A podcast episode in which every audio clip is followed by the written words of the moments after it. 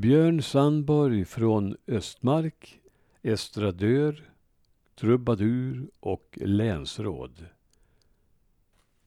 Nya Värmlandstidningen den 28 juli 2012.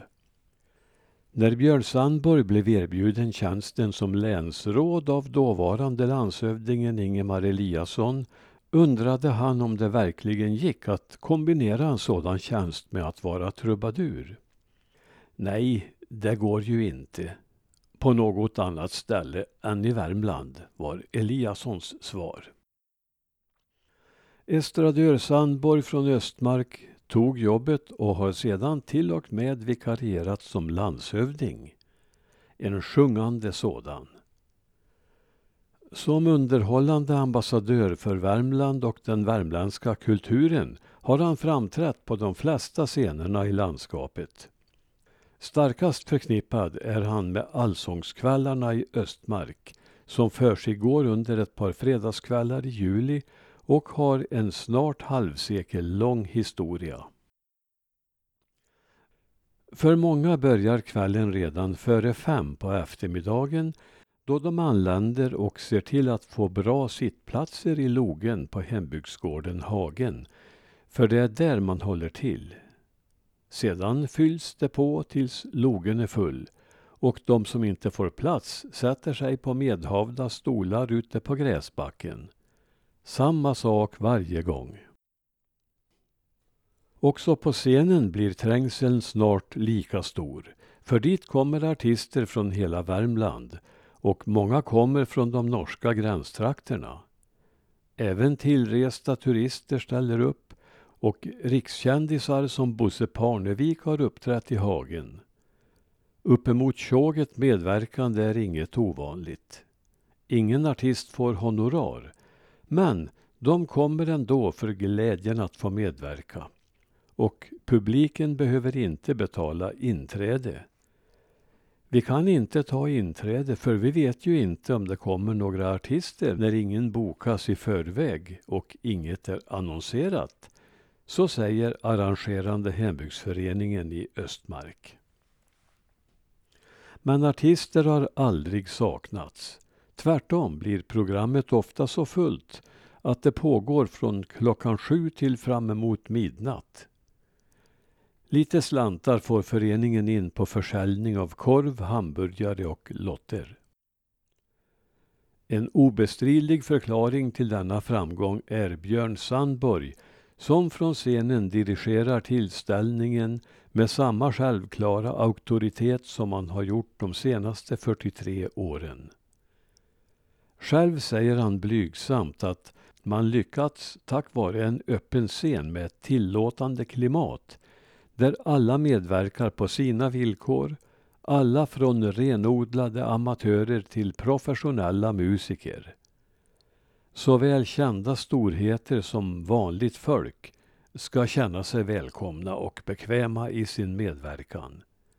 Här är det självklart med respekt för olika förmågor. Och blandat program blir det. Gärdebylåten inleder kvällen och har så av någon anledning gjort från första början. Sedan är det igång. Björn frågar var tillresta gäster kommer ifrån och försöker sedan hitta en passande allsång med anknytning till deras hemorter. Ibland lyckas det bra, ibland lite mindre bra, men publiken uppskattar det och ribban är lagd. Det får bli lite fel och roligt ska det vara. Stämningen infinner sig snabbt.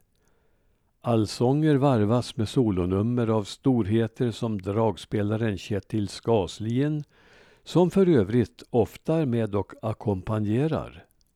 Bland många återkommande gäster finns munspelarna Håkan Larsson och Helge Balkåsen liksom sångarbröderna Halvarsson från Oleby och Håkan Hjärt från Ekshärad och Björns egna sjungande och spelande barn.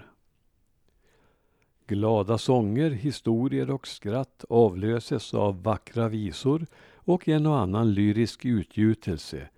Och det är egentligen så Björn vill ha det. Allvar och skämt i växelverkan. och visst är detta hämtat ur den värmländska folksjälen. Redan Gustav Fröding angav tonen i gitarr och dragharmonika och i samma tradition arbetade bland andra glädjespridaren Gunde Johansson. Bakom hans skämtsamma yta fanns ett stort djup och en folkbildarsjäl. När Björn är ute som visartist eller trubadur på olika tillställningar runt om i länet är det denna blandning som gäller. Med lyhördhet, erkänd berättartalang och suverän sångröst berikar han hembygdsgårdar och festlokaler med värmländsk glädje på en resonansbotten av allvar. Främst älskar han att framföra Fröding, men flera andra värmländska poeter finns med i hans repertoar. Stig Berg var en samarbetspartner i många år. Många av de framförda visorna har han själv tonsatt och historierna hämtar han från vardagen. Berättandet är en plikt i Värmland, är en tes han förespråkar och själv lever upp till. Det värmländska och det som har en äkta ton har en god ambassadör i Björn Sandborg. Björn som underhållare har fyra krav på sig själv. För det första ska det vara trevliga visor av god kvalitet. För det andra ska det finnas allvar med bland skämten. För det tredje ska det finnas med någon information om Värmland och för det fjärde ska dialekten hållas fram. Att informera om Värmland blir ofta i hans fall att prata väl om Finnskogen. Till hans glädje har han märkt att det har skett en omsvängning i hur man ser på dessa utmarker.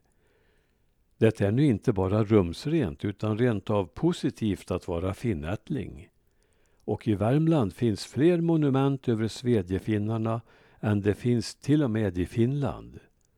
Det har växt fram en stolthet ur ett underläge.